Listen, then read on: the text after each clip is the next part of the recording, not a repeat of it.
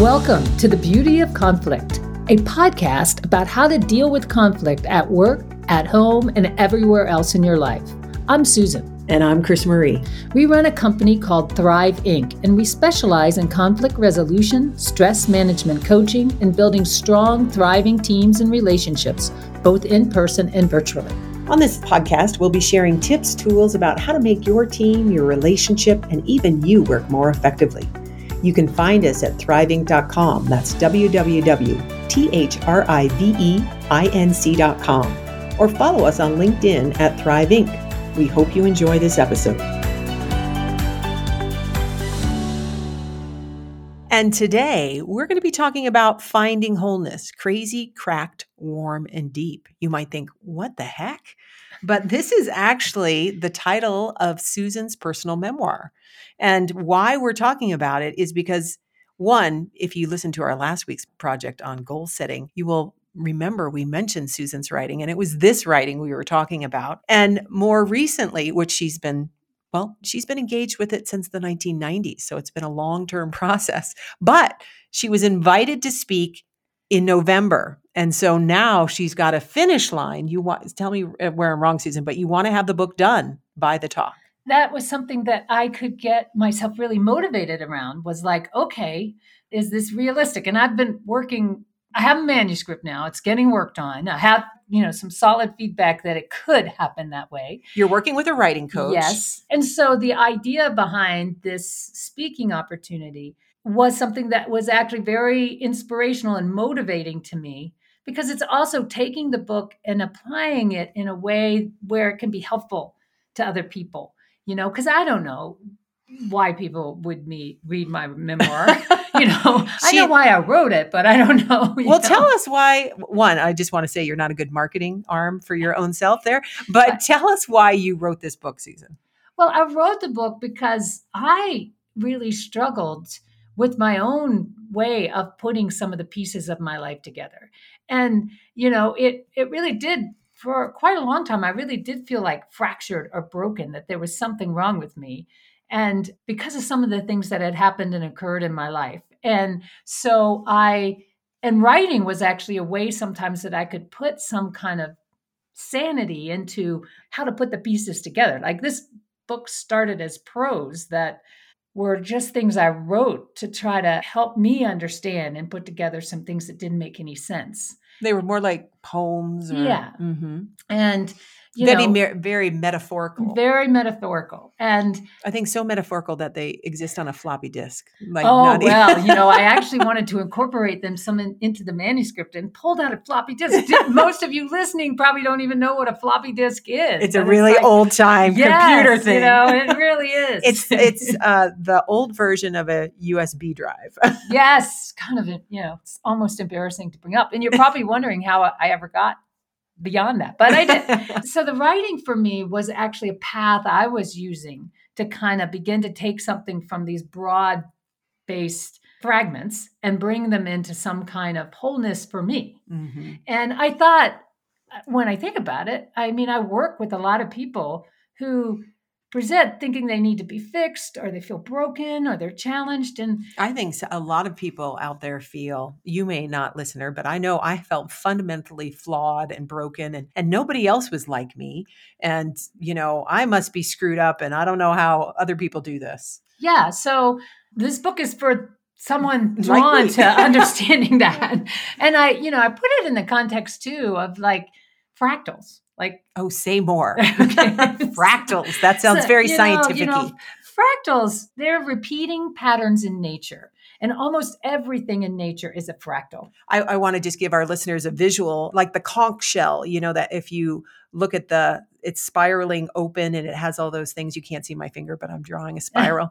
Or that's one version of a fractal. Yeah. And the one with the person is standing, there's a... Oh, the golden mean guy, the Da Vinci person. I don't know if he's Da Vinci, but... Yeah. In there somewhere. It's another example of, there's all sorts, in, in nature, almost everything is a fractal, root systems. Us. Yeah. We're fractals. Mm-hmm. But that's actually a little tough to yeah, for people so. to manage. I mean, for me, this comes up because, like, I mean, in, in school, you learn ge- geometry. Now, I'm pretty good at math, but I never particularly liked geometry. And here's why, because they always made it seem like things could fit together perfectly. Mm-hmm. And if you just learned how to do it right, like structures and things like that seem to be best if they're perfectly measured. But, well, houses and bridges and things like that, maybe. But in reality, that's actually, I think, sometimes the problem. That's actually not natural. Fractals are more natural. So even something you think is going to stand up forever usually doesn't. Yeah. But anyway. Oh, that- no, I think that's kind of interesting because my rowing, a boat that... how boats that win are not perfect. I don't know if they're fractals, but they find like the boat that we rowed in the eighty-eight Olympics was a perfectly designed boat on a computer and nobody could set it up, which is means balance it. And it, it they pitched it after we didn't win in it. Really, the best boat was this, they took a mold of a boat that won a lot of races and they put it in and they kept making boats out of that. And that was, back then, was the best boat, but it wasn't perfect. Yeah. So, so again, just like people are yeah. not perfect, you know, and if you really just walk out in nature and you're not going to find perfection. And the thing about The thing about it is often what you'll see is what can look like chaos. Yeah. But the reality of it is there's a tremendous amount of order in that chaos. And so that was sort of, for me, it was refreshing. I could have seen myself as broken or fractured. And when somebody introduced me to the concept of fractal, I was like, oh, I'm a fractal. I'm like a constantly moving set of stories and pieces and feelings and emotions that actually does have some sort of bizarre order to it. Yeah, you know? I love that. I love your inspiration that she just came alive. And I, know, I guess a, a visual that helps is like a root system. You know, a root system is always branching out. If it hits a rock, it's going to go around the rock. It's, you know, or if somebody chops off an edge, they're going to grow again in different ways. And that's, I think, what you're saying, the visual of you, like, yeah, I'm, I fit together. Yes. And it's kind of like, for me, when I, you know, kind of think about it from that standpoint, it's way more interesting. I'm more curious. I'm putting, pe- you know, I can put pieces together, not so that they fit perfectly, but so that that pattern and movement can keep happening. And in some respects, this is the same thing we try to support teams in being. You don't want the perfect harmonious team. No, that's actually deadly. Yeah, it can be. You no, because people aren't actually, if it's so harmonious, it's kind of artificial harmony. People aren't bringing up what they really think, because anytime you get two or more people together, somebody's going to do something. You're going to do something that bugs me. I'm and if I don't, sure, teams are fractals too, yes, as well as organizations. Now, so, you science people, geeks out there might be going, uh-huh. you ladies are wackadoodle. You are not fractals, but I, I just want to. I'm sticking know. to my I'm a fractal until you can prove otherwise. Hey, it works for her. so, so, Susan, do you want to say more about the fractals? I wanted to ask. No, we can. We can move on. Well, I just wanted to say, because so you started with prose, and I think even you and I were a part of this project together. Early on, we were asked to write a book at Haven, right? Right. We were, there was a, there were some things going on where there was an opportunity to do a part of a series, a book about, yeah. and we wanted to be a part. So we were writing away and had our, I don't know how many words we had, but we got, The- well, we turned it, they had a writer on staff that was helping everybody do these books that, or these, I think there were like four different pairs of people doing these books. And we thought, oh, this is great. And he, he came back and he basically said, well, I don't think you should, it's really good for you to write in a long book form. It's right. just really not. That's a not fit. your, may not be your thing. It but- was devastating. But what you hear. are, you know, but, and it took us a while to incorporate what was good, but, but we did hear, you know, you're really good at these short pieces. So in a way that was inspiring. I think by that time, maybe I'd already started, but we, I started blogging more personally. We started blogging together. And yes. That's actually what became the design for The Beauty of Conflict. Yes. Uh, if you have that book and you can open it, the chapters, chapter is a generous word for all the different sections we have in there because they're short little pieces. And that we were inspired by our blogging, our bite size. We tell a story, usually have a concept. They're short, easy, digestible. So that's what we we did. But that was a long, you know, it was an arc in our development, our writing development. Yes. And so, you know, again, it could seem like something where I could think I was broken. Because yes. I kind of remember walking away from that experience thinking, oh. I-, I can't do this. Now, you also have to have set in context. I was dyslexic. I had a lot of challenges. You are dyslexic. I am. but I, yes, okay, but I'm not broken. No, um, you are not no, broken. No. But the but we why both that's difficult spell. Is it comes up in the that really can trigger the part of me that's I'm this is this I can't, can't happen. This. I can't do you this. know. So again. So just even listeners out there, when you're facing something that you want to do, but you feel like you can't do, or you're broken or not good enough, this is just some examples of how you actually can move through that arc and, and feel more whole. Right. And, you know, it's kind of funny because I think why this idea of doing it from the lens of this, the book, the, no, the speaking has oh. become the inspiration to get the book out. Yes. Is because on some level, there's still a part of me, like without you as the co-author alongside me, I'm like, there's no way I could possibly write a book. That's just too. However, what I do know I can do well is help provide people a map, like in coaching or a structure or a way to support and help themselves, or well, like a workshop. E- even or, in like Find Your Mojo, there's yeah. a structure and a process yeah. to help people through to ignite their heart and spark. So this idea of speaking and offering people this as a map became something that made it even more inspiring to, I really want to get the book out with yes. us. So yeah. that really helped. Good. I love it. So Susan, why Crazy, Cracked, Warm, and Deep? Because that's a pretty dramatic title and people would be like, what? I don't get it. Well, there, like I said, there was a time in my life. Well, there have been a number of times in my life, but mm-hmm. where I did really feel like I felt crazy. And I'll just give you an example of okay. what I mean by that. Like, I mean, some of you know my story of cancer and things. You may not know all of the story of cancer, but one of the things that happened in that in my early twenties was I was kept losing weight and I was getting sick and no one could figure out what was wrong. And I was spent, spent a lot of time with medical people trying to figure out what was happening. And eventually they were like, well, maybe you need to see a psychologist or psychiatrist. It might be, we can't, you know, we're not, we don't have what we need to figure out what's going on. So I decided, what the heck, I'll go see a therapist. In therapy, I uncovered and I've dealt with some stuff that had happened a long, long time ago. Trauma. Pretty, pretty, you know, intense trauma and physical and sexual and all sorts of violence. And I actually, and it was like, oh, oh, this is, you know, maybe that's true. This is all just me, bent, you know, this is what's been holding me back. Now it's out. So you're going to get healthier again. I'm going to get healthier. But what ended up happening was it was the opening for my doctors were like, I found out shortly thereafter that I actually had cancer. And it was like, all of a sudden it felt kind of crazy. Like, how could I go from this to this? It, you know, there's this internal psychological world that just seemed like it was finally beginning to make sense. And of course, then on the external world, I was dealing with cancer. So, so your physical got worse yeah. when you uncovered the trauma. But at the same time, when I kept going forward, working with that trauma, trauma, mm-hmm. I also relate, and they finally nailed down, this is, you actually have this cancer process going on. I also started to get healthier whenever I deal. It was kind of, it could sound crazy. Well, yeah. So, and just more specific. So they diagnosed you with non-Hodgkin's lymphoma, right? Right. But before that, they hadn't been able to figure out what was wrong. Right. And actually the cancer got so bad that you were given six months to live, right? Yes. And at that point, that must've felt, because were you continuing to deal with your well, history? I was, but I, did, I think I had also begun to get a lot of strong kickback that that was not a good thing. You mean like uh, from your family? From my, well, not just the... my family, the community where I was at that time. I was getting threats, stuff was happening. There was a, because the, the history involved someone who had a very high profile figure. So there was a lot of stuff that was coming at me that this never happened. This, this is your, you know, your then, then why? Threat. I know why am I wh- being threatened? No. Yeah. Why do you protest so much people if this didn't happen? But yeah. when you're in that experience, oh, you don't gosh. think. No. Okay. So it worked. The intimidation works. In well, yeah. I just thought I probably could be crazy because I could find no real validation of it, what was happening. No one would really talk to me much about it. And so that's what I mean by that felt like my crazy. I like, get it. I, I don't get it. Mm-hmm. And even crazier sometimes when, as I made clear, firm decisions, even my cancers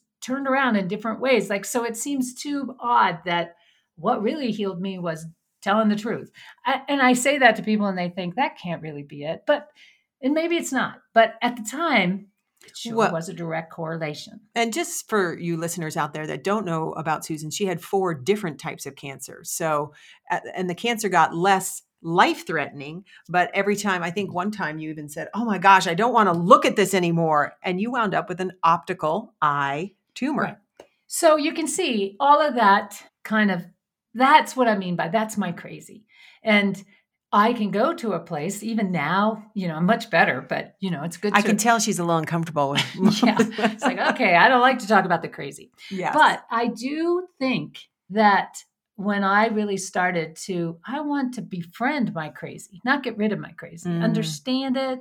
We talked about this in another podcast, that notion of focusing. There's a, there's the, to actually embrace and look at that part. Turn towards it. Turn towards it. And be relational. Um, yeah. And I think of that as, you know, in the book, in the in the talk, the way I'm going to talk about this is, you know, there's Crazy, Cracked, Warm, and Deep. Those are four key components to mapping your own fractal, if you want to figure out how to put yourself back together again.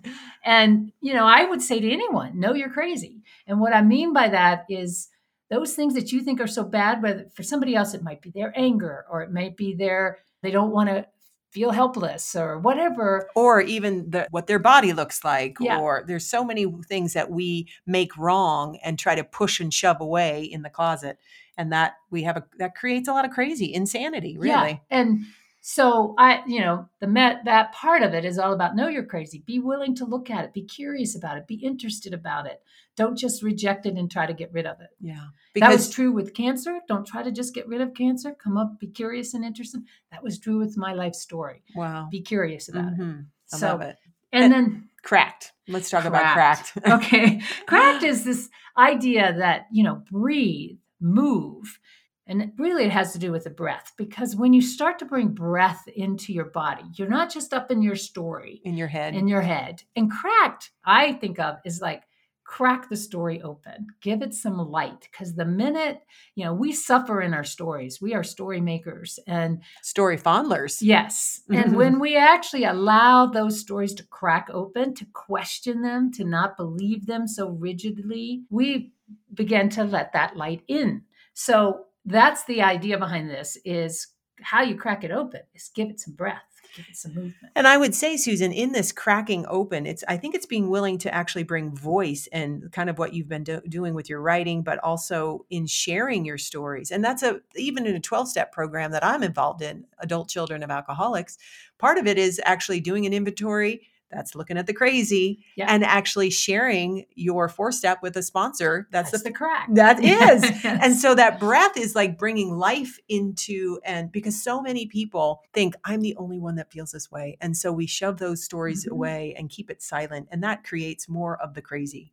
Like I, I think right now, currently, I don't know, listeners, you might be following this a little bit, but there's a lot of things happening in sports. And one of the things happening is Naomi, I'm not going to say her last yeah, name. The tennis right? player, though. The tennis player. She really, you know, put down, spoke up and said, you know, I'm not going to, I can't deal with the media. So they started to fine her and then they were going to kick her out of the tournament altogether. And she just said, look, I'm not, my mental health is more important to me. And she, she talked about what she was facing and dealing with. That's the cracked.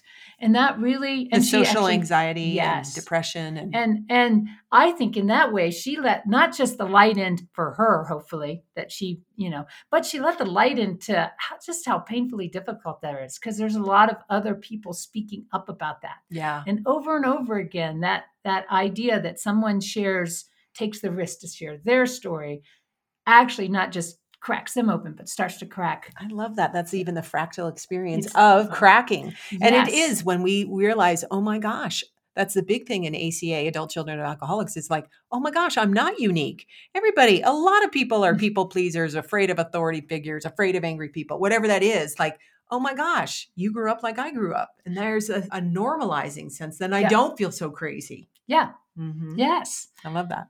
So the next part of it is warm. Let's, now, you know, this one you, I think, struggled with a little bit. Well, I didn't get it when you, when you described it. So okay. share well, it. So for me, warm is like this idea of, well, I, what I put it down as reality checking is not relating. And what I mean by that is a lot of my life I spent trying to figure out who I am, what happened, the truth of what happened. Mm-hmm. And when I back finally, then. back then, or if I finally get the answer, you know, even with, you know, if they find, if they can tell me what's wrong with me, then I'll know how to fix it. And of course, eventually, not only did I discover that was not quite how it happened, yeah. you know. So reality check-in is that I've got to check out my reality outside of my, I got to have it proven to me. Oh, or but tell that, me this happened, or validate that this is the truth tell, of what happened. Or tell me what's right or wrong or whatever. Make oh, it that yeah. because it's easier then. Like, I think sometimes in our justice system, we think, well, if we just,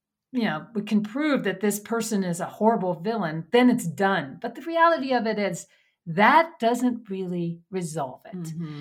And the only thing that really resolves it sometimes is what I call the relating piece or the connecting piece, empathy mm-hmm. for fe- having, knowing that somebody else is feeling that for you, or you can feel it for them. And for me, what was interesting about this was I had a, because of all that had happened in my twenties, I'd had a, like a ten year period where I was separated from my family. And I just didn't have anything to do with any of them because I was trying to figure things out. And when we finally all got together, I really had this belief that we were getting together because I was finally going to be able to tell my story and maybe there'd be some validation, whatever. They were going to hear me. Yeah, I admit, you know, agree with but, me. And, uh, you know, that's not what happened. I mean, I, I did get to tell my story, but what was the profound moment in that was that I realized was when my mom, my mother shared her reality, very different than mine, and told me what was happening for her. And because I didn't need to prove my reality, I just listened to her. And I had, I felt empathy. I felt warmth. This mm-hmm. is where the word comes from. My yeah. heart was opened. And there was a connection that wasn't based upon reality. I shared reality. It was based upon this space between us that I could, I, oh, wow, if that's what was going on for you, man, that must have been difficult. And so I felt my own empathy and my own heart for her. And that was huge. So it sounds like you came in wanting to be validated, wanting to, you know, tell me this is what happened. And what, what happened in the process is you actually connected to her at a heart level as a human who you could see her as her and her own experience yes. and not have to make her agree with your reality. Right. I, and I, I mean, I see this all the time, even in teams we work with where people fight to be right. And as soon as they can get beyond that and start to just listen to each other and, and, and actually ask, why is that so important to you? And that's what drives that, that the warmth. Yes, it you really start does. To connect through the heart. And then you'd be surprised what can happen and yeah. what can get created. Right. And yeah. that actually did happen with your family because you have a whole different relationship with your family now. And oh, yeah. not that anyone has agreed on any reality of what happened yeah. back then. This is what I love though about the book itself, the memoir itself. I found out that memoirs don't really have to have, don't necessarily, this one is not about truth. Mm-hmm. It's about putting the pieces together. And that's helpful for me because one of my fears of sharing this stories is people would hear it in certain ways, even my own family, and it would disintegrate those relationships again. But the people I have shared it with were like, no, there's a lot of heart in this. There's mm-hmm. a lot of caring and it's not about the reality.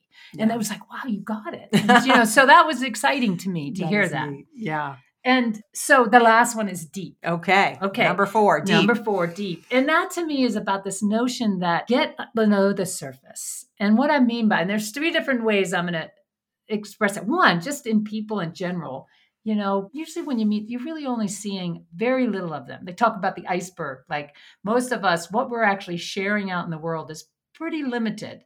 And if you think of an iceberg, proportionally, it's, yeah, it's just a little tip of the iceberg. And there's this huge wealth underneath it, right? The depth. Mm-hmm. And that's the same way it is with people. There's a lot more than what you, you know, skin and eyes and face and size. Well, and, or, or accomplishments yeah. or what you yeah. look like or the money exactly. you make. And I, I think there's, this brings up the, the saying, don't compare your insides to somebody else's outsides because you don't know what's inside that yes. person. Yeah. And the other thing though, this means for me is beneath the surface, you really begin to see the amazing amount of interconnectivity and resilience that happens. Now I'm going to talk about that from two different standpoints. One, if you listen to our Our mentor, gardener, Robin, she's done two different things around resiliency and on gardening. On our podcast. Yes. Those are earlier episodes you can find. But she talks about this whole idea that underneath the surface, is that these, there are these microbes that are doing all this work, pretty much in any living state, like on your own skin, you have microbes. Yeah. You, don't, you know, you may think it's all just pure, but you got you got a lot of other things supporting this interconnectivity of how everything operates. Mm-hmm. And but you don't know that if you just, you know, think on the surface, or if you work on your garden just on the surface, or if you dig it all up and, and destroy the actual yeah. underneath. A lot of times people think, oh, I've got to till my soil and mix it all up, but you're kind of breaking up all the, the microbes. Yeah. yeah. You know, so, and the last one, you know, I listen regularly to this meditation at night called Healing in, in Sleep. And she often talks about when it's dark, there's, you actually go, your body goes into a different space that allows that healing to occur. There's a whole process that's going on. I think of that as the deep work. You can't see it on the surface, right? But it happens in the dark, down underground, in the, in a way that is really important sometimes to understand. And, you know, when you're looking at someone, you don't know their story, right? So you don't know their deep. But if you go deeper, you're probably going to find out some amazing things. Well, that's even, I, I think about this is what we do with teams is one of the things is we have them introduce themselves in a way that's not their pedigree, but really more about who they are as a way of opening just a little window into that deepness. Like this person, and once, oh gosh, once we had two team members, they'd worked together like seventeen years. And we did this exercise with this team. And one of the gentlemen said, well, yeah, my brother was murdered when I was young. And that was this guy, his peer that had worked with him for seventeen years had no idea about that. And it cast just a whole new light on this human being and what they had gone through. Because you think about all the experiences we have in our lives, they're so rich and they do define us. But how often do we actually, what is it, crack open and share yeah. that? But that creates that warmth, the connection, and the deeper relationships, the yes. deeper connecting. Yes. That's so cool, Susan. So those are kind of the, that's what I'm working with in terms of how you can apply it. And also, you listeners. Working, you listeners. And the book itself is divided into, you know, it's kind of looking at it from the standpoint of bringing the, these pieces together. And, you know, it's not going to be a perfect story. It's going to be a fractal. And it, and this book has been a fractal for its entire existence. So I just want to, for you listeners out there, you know, you can just even see the trajectory, you know, the arc of all that you've gone through to bring it to fruition. And I think working through your own inner angst while you're writing this. And I just want that to provide that as inspiration. Nobody out there is broken. Oh, yeah. I mean, you know, I know that from my own experience of I didn't, you know, I had to learn that I wasn't broken. But I, having, you know, been a, a therapist, an educator, a coach, the, the consulting we do, the, you know, I see over and over again, people don't actually, I don't know that they always, they think they need to be fixed. Yeah, I've actually not found a person where that's actually really the solution. Even the ones who get fixed usually need some help understanding that they were never broken. Yeah. And that's actually when they begin to really accelerate in their life and in their living and in being their own unique fractal. Yes, which actually makes them even at work a much more rich resource rather than just a cog in the wheel, but bringing more of who they are to everything they do is such a, a fulfilling experience. And it also broadens their reach. And it's actually the arc that I think both of us have been on oh, is yeah. recognizing, hey, we're not broken and neither are you, person that we coach. And yes. yeah, it's so, really powerful. Yeah. This is a big step, Susan. I really just personally want to thank mm. you for being willing to share this, and you're glowing. I just have to tell you. I feel good. I mean, I, I, I, I will confess, I feel kind of like, oh, what have I done? But, you know, keep putting it out there because I really believe when I put it out there, it's, you know, I will keep moving towards it. It's another turn in the fractal. It is. All okay. Right. Thank you. Hope you enjoyed this podcast. Take care. Thank you for listening to the Beauty of Conflict podcast. We know conflict, stress, and uncertainty can be hard to navigate. We want to support you becoming more resilient, able to speak up, and have healthy relationships and business teams that thrive. Connect to us on LinkedIn at Thrive, Incorporated. Learn how we can work with you, your team, or your company at thrive inc dot com. That's w w w dot thrive inc dot com. We hope you have a peaceful, productive, and beautiful day. Take care.